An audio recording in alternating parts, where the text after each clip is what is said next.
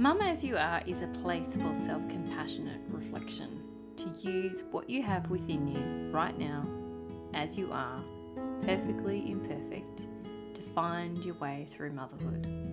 I'm Dr. Erin Bowe, clinical and perinatal psychologist, author of More Than a Healthy Baby, course creator, and mum of two. This is my second podcast. Welcome if you've followed me over from my birth trauma work. This current podcast offering is bite sized, unfancy, and unplanned. A roadmap for finding your way back to self compassion and how to replace numbing and escapism with true, meaningful fun. I talk about motherhood as an identity and an institution, perinatal mental health and patriarchy, parental burnout, and numbing. The core message is to practice the question, I wonder. Instead of judging ourselves and engaging in comparisonitis, we simply ask ourselves, I wonder. I wonder.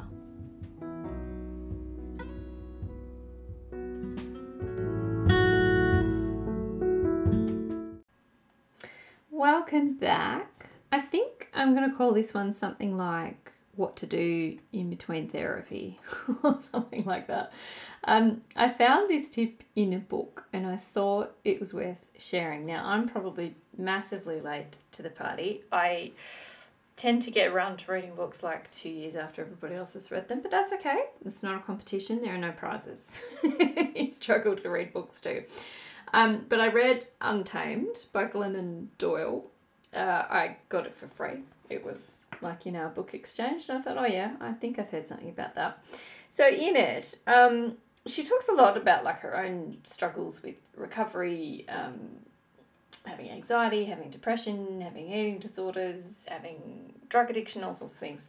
Um, so I get the sense she's someone who's had a lot of therapy and is quite well versed in going. And I think even on her podcast with her wife now, she has a bit of a like therapy check in, which as a therapist is interesting to listen to for myself anyway. Um, but the tool I wanted to share, yeah, if you've got the book, Untamed, page 277 in my copy, she talks about this idea of writing a letter from your down self, if that makes sense. So the idea goes that you there's always like an event, right, that triggers someone booking an appointment. So often when I see people in therapy, I'll say like, why, why now? So like, what? There's usually been some sort of catalyst to make someone go, oh, I better book an appointment, right? So you do that, and then in the times that we're in now, often there's a bit of a delay, and it might be more likely than 24 hours. It might even be a couple of weeks or months in some cases. And so you make your appointment, you feel a little bit better maybe, or you feel nervous and you and wait. And then she talks about this effect where maybe you sort of start feeling a bit better, or the original feeling that was behind why you booked the appointment changes. Um, life happens and other stuff gets in the way. And then, you know, you get up, you shower, you get ready for the appointment, and then you can't really go back to the state or remember what it was like by the time you, you get there. And so she talks about this idea of, um, you know, the down self being really hard to explain. And when the moment of the real catalyst moment has passed, you sometimes can feel like, do I really need to be here? Was it that bad? What am I going to talk about? That kind of thing. And I remember this, actually, even just uh, talking about it now, I had this memory pop up of when I was in high school, I was bullied pretty badly, like on and off. Well, it wasn't even high school, it was uh, primary school as well, but high school is when it got worse. And I vaguely remember someone, must have been my mum or my teacher or something, making an appointment for me with the school counsellor. And it was like six weeks, eight weeks, probably even, I don't even know how long it was until I saw her. And by the time I went in, I'd sort of uh, the bullying hadn't passed, but like six to eight weeks to like not be friends with people anymore and have to find yourself a new group of friends pronto. Ugh. like a lot of time passes, and so the I think I was just like, yep, I just want to get on with it, right? So whatever the issue was right then and there, when the appointment was booked. It's not like it was still happening, but I guess I just didn't want to go back and talk about it. And so I remember going into the office and, you know, she's all smiling and stuff, and she had a student with her, and I just remember thinking, I've just been pulled out of class with people saying, well, where are you going and what are you doing? And, you know, do you take your pencil case and do you take your bag and you're going back to class? And, and I just didn't really want to talk about it anymore. So I just said, oh, yeah, it's fine, it's over now. And that was it. Booked another appointment. So I guess this is the thing, right? Sometimes that happens. You turn up, and I've seen clients do that as well. They're like, yeah, I don't really think I need to be here, everything's all fine, or they forget what they wanted to talk about or things got a little bit better and they don't want to return to the emotionally yuck state. So, this is where Glennon talks about um, when you think you're in the grey, so the down self, writing some stuff down because it is really helpful to go back to. So, either in the notes on your phone or just write out with your hand. I'm a big fan of handwriting because it activates different memory neural networks um, you tend to get a bit more emotion and I suppose detail out of it. I don't know how to explain it, you just do.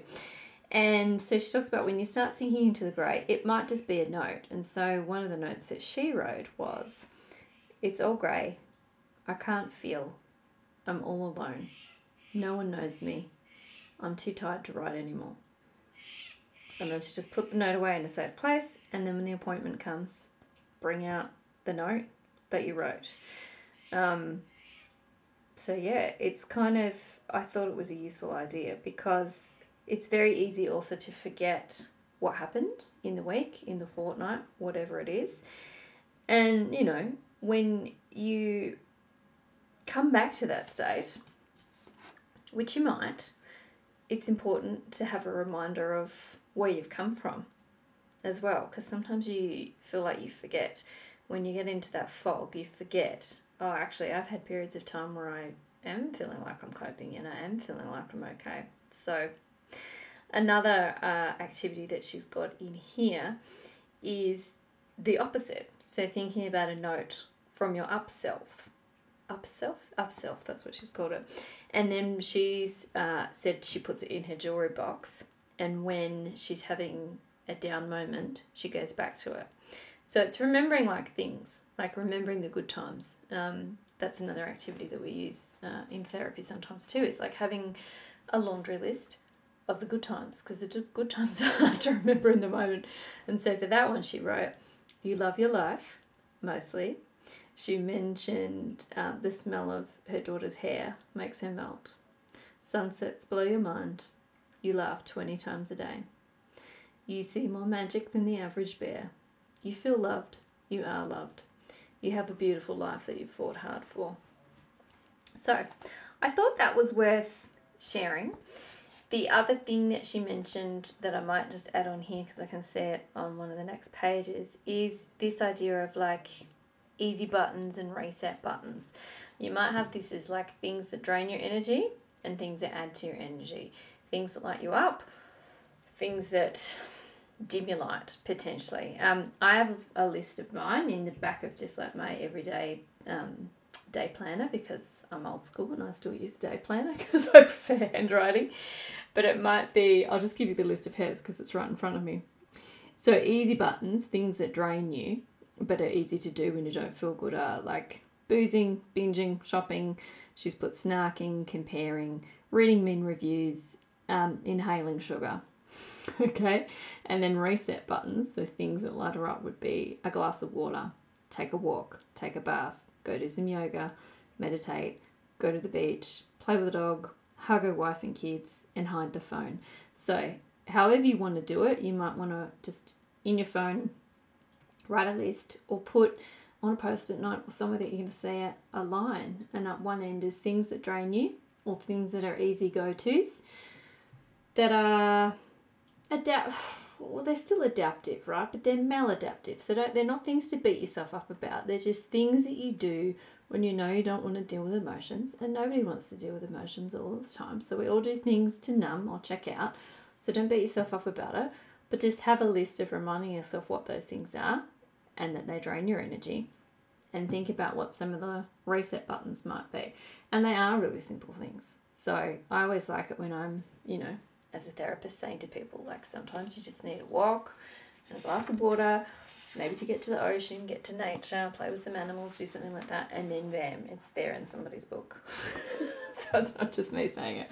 I hope that was helpful in terms of things to think of to do to supplement your therapy. All right, talk to you next time.